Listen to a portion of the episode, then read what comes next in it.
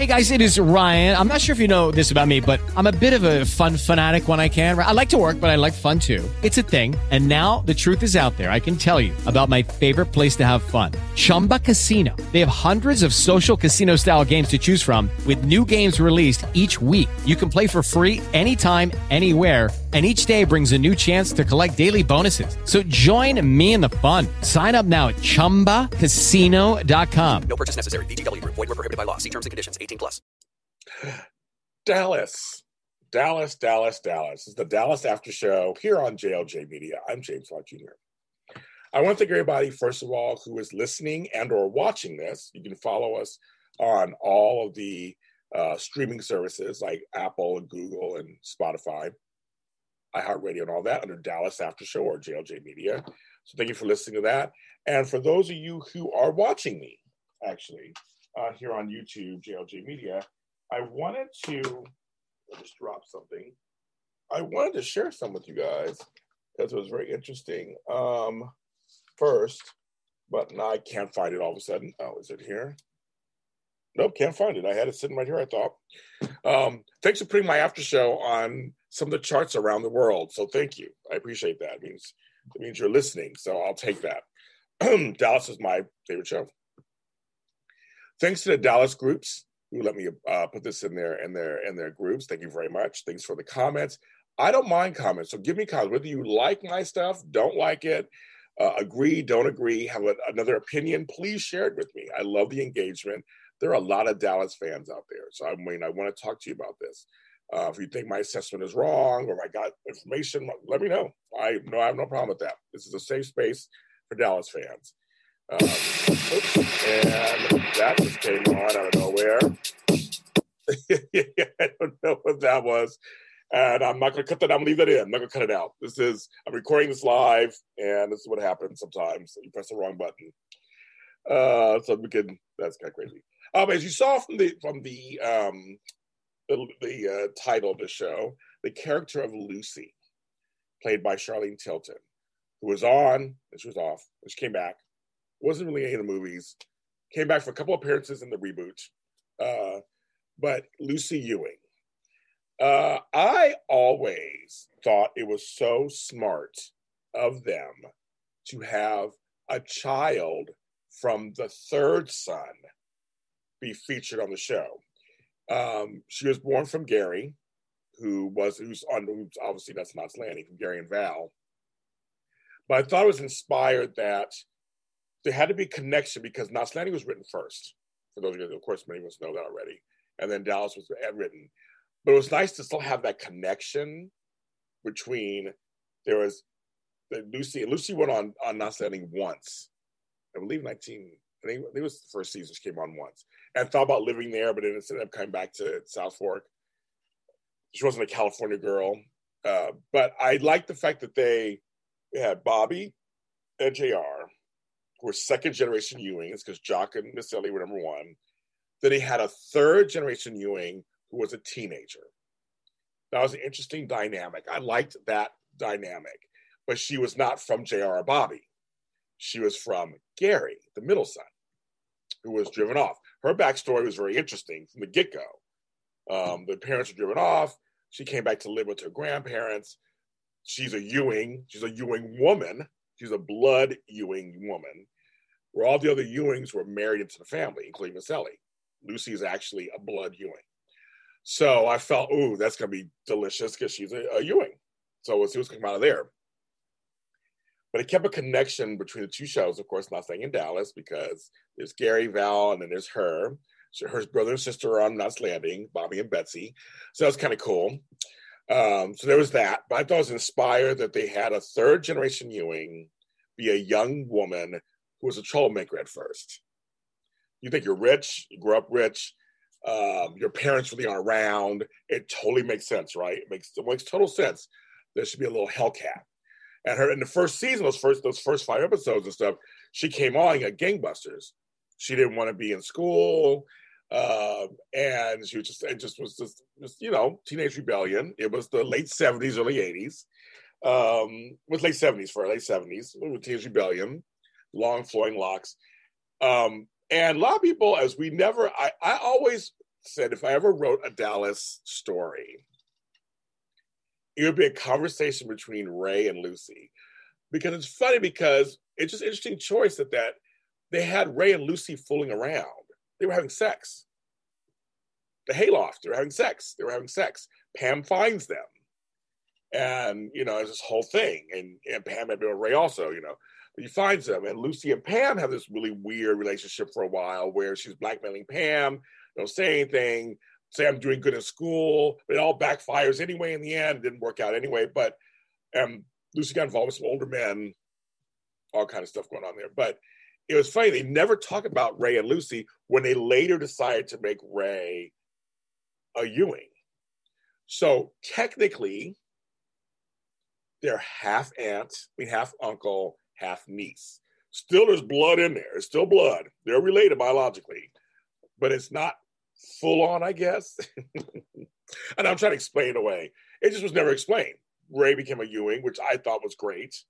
Um, the ranch hand who represents that side of the Ewing side, the ranch, um, became a member of the family.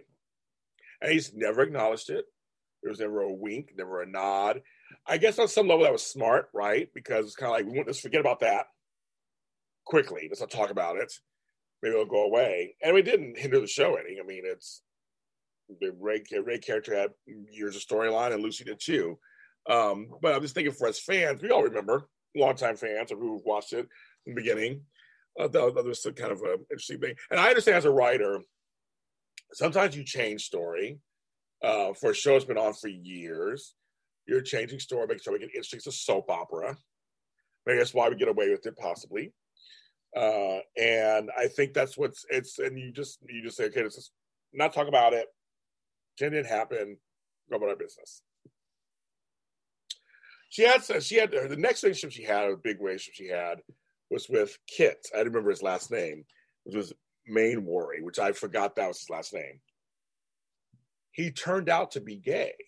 Now, this is the early 80s. And if, I, if I'm correct, it's before AIDS hit. It was still kind of the disco generation, and we were like just dancing disco. Um, and and being gay was on the fringe. It wasn't mainstream, but it was on the fringe, but it was not accepted fully by everybody. And Dynasty did a whole gay thing a year or so later with Steven, and that, that's all the story. Um, but this was very, it was kind of groundbreaking they actually decided to introduce, I mean, it's very soapy to do so, of course, right? Just a gay character where he comes out as a whole, you know, that whole storyline with Lucy and he was gay. I thought that's interesting to do that back then in the early 80s. And it wasn't an AIDS storyline because there was no AIDS or anything yet. So that was a, a storyline. But her most significant relationship, of course, was with Mitch Cooper, who later became Dr. Mitch Cooper. Um, and they were married twice. They were married. He was the the poor thing wasn't he was poor. She was, you know, rich. That came into play. Later they got married again. The doctor thing happened. You know, Lucy had um, several things happen to her. You know, um, that were kind of groundbreaking. Also, uh, she had an abortion while on Dallas. That was something that had not was not acceptable. They didn't do very much. Um, she had been raped. She had been kidnapped, which you know happens on soaps.